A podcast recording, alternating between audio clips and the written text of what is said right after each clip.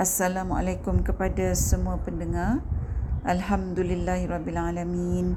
Maha suci Allah yang Maha Pemurah lagi Maha Penyayang yang dengan izinnya kita dapat bertemu lagi dalam satu lagi episod yang kali ini bertajuk Pasrah. Kali ini kita akan terus mentadaburkan ayat 77 surah Taha iaitu firman Allah yang bermaksud dan demi sesungguhnya kami telah wahyukan kepada Nabi Musa, hendaklah engkau membawa hamba-hambaku iaitu kaummu keluar mengembara pada waktu malam. Kemudian pukullah air laut dengan tongkatmu untuk mengadakan jalan yang kering bagi mereka di laut itu. Janganlah engkau menaruh bimbang daripada ditangkap oleh musuh dan jangan pula engkau takut tenggelam.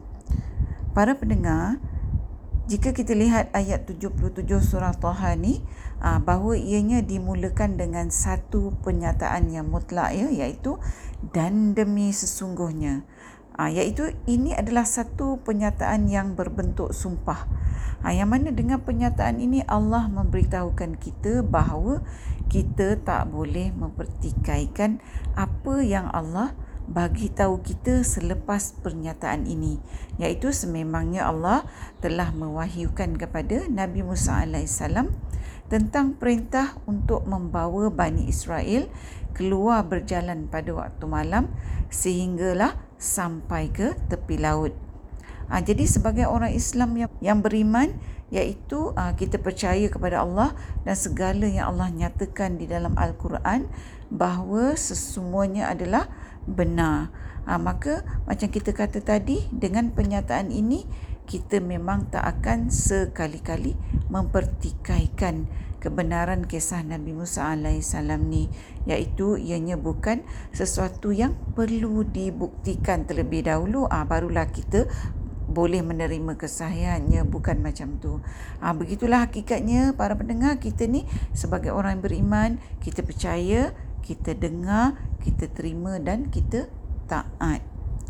Ha, kalau kita lihat dalam ayat 77 surah Taha ni, Nabi Musa AS menunjukkan keimanan yang sepenuhnya kepada Allah bila Nabi Musa AS menerima perintah untuk mengembara pada waktu malam dengan Bani Israel menuju ke arah laut, Nabi Musa AS tak mempersoalkan Allah kenapa mesti waktu malam, ah, kenapa mesti berjalan ke arah laut dan sebagainya.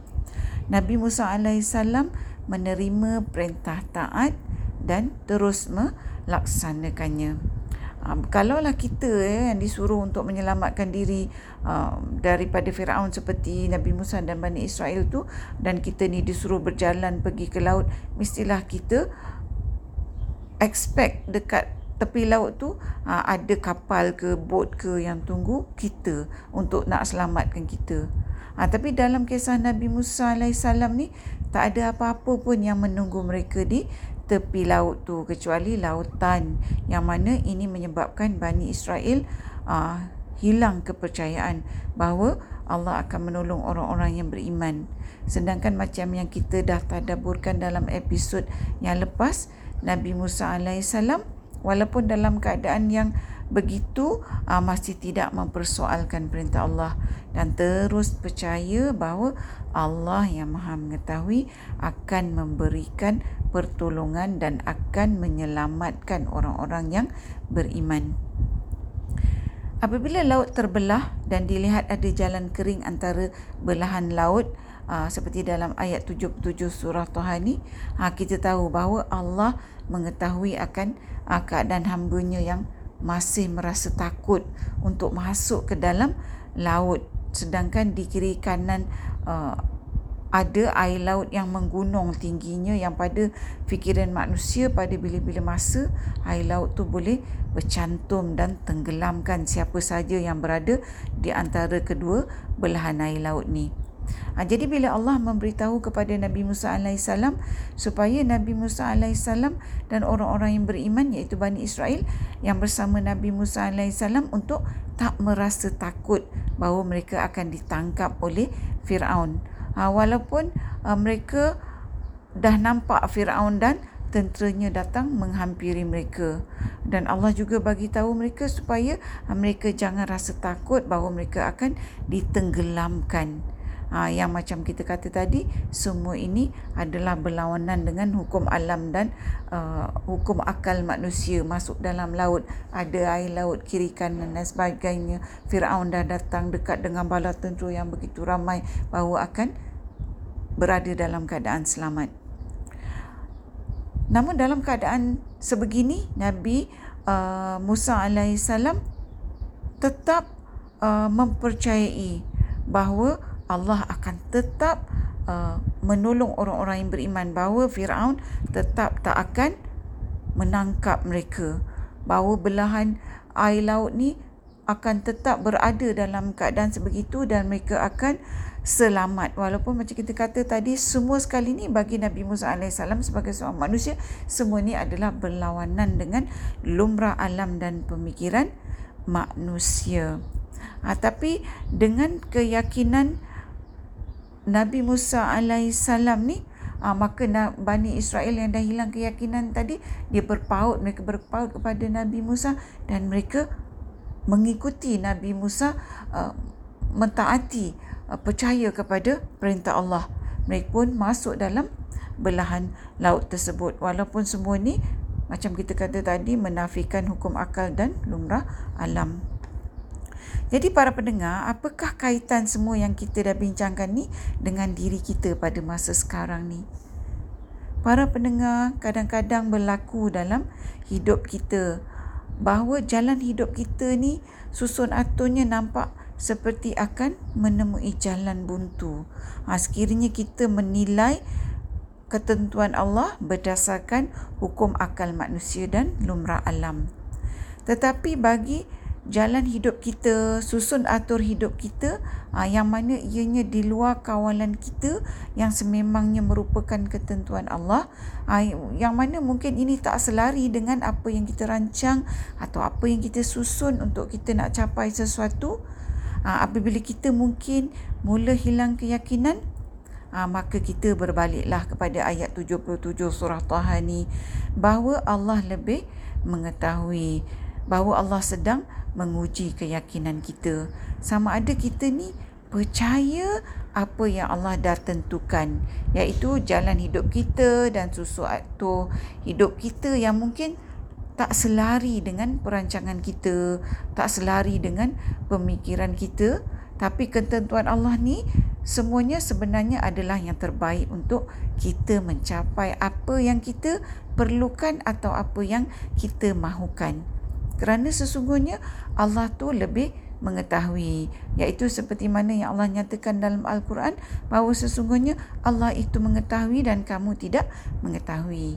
Ha, jadi ayat 77 surah Tuhan ni disampaikan kepada kita supaya kita tahu sekiranya orang-orang yang beriman sebelum kita diuji keyakinannya maka semua orang-orang yang beriman yang datang kemudian dan seterusnya akan juga diuji keyakinannya terhadap Allah iaitu ujian keyakinan dalam pelbagai bentuk dalam pelbagai keadaan dalam pelbagai kejadian Ha, baiklah saya bagi satu contoh untuk kita benar-benar faham ya.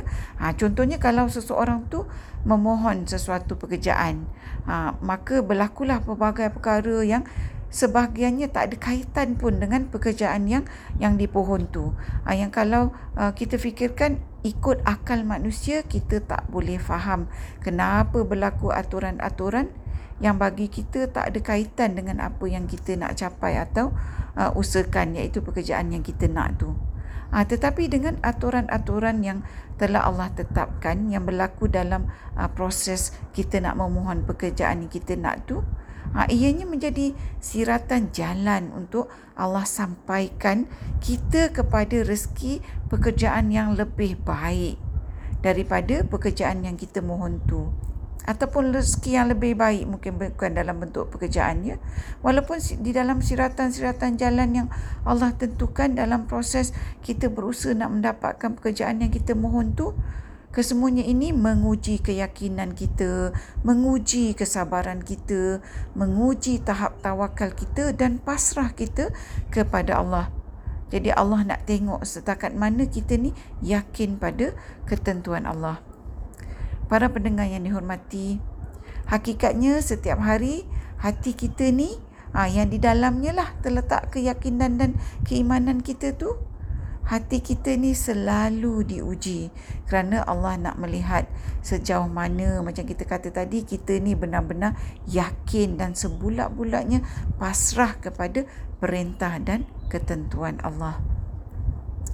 Mudah-mudahan Allah jadikan kita semua orang-orang beriman ni di kalangan orang-orang yang sentiasa sebulat hati yakin kepada ketentuan Allah bahawa Allah itu Maha Penyayang dan apa saja yang dia tentukan buat kita adalah yang terbaik untuk kita walaupun kita tak dapat memahami rahmat yang terkandung dalam ketentuan Allah tu pada masa ketentuan-ketentuan Allah itu berlaku.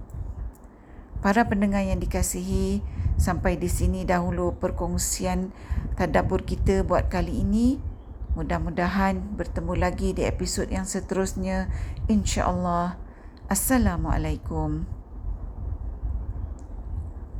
Sekiranya anda merasakan bahawa perkongsian tadabbur bersama Dr. H ini memberikan manfaat kepada anda, saya ingin mengajak anda untuk menyertai saya bergabung usaha menyemarakkan amalan tadabbur Quran dengan memanjangkan perkongsian ini kepada orang lain serta jangan lupa untuk tekan butang follow untuk mengikuti episod-episod yang seterusnya.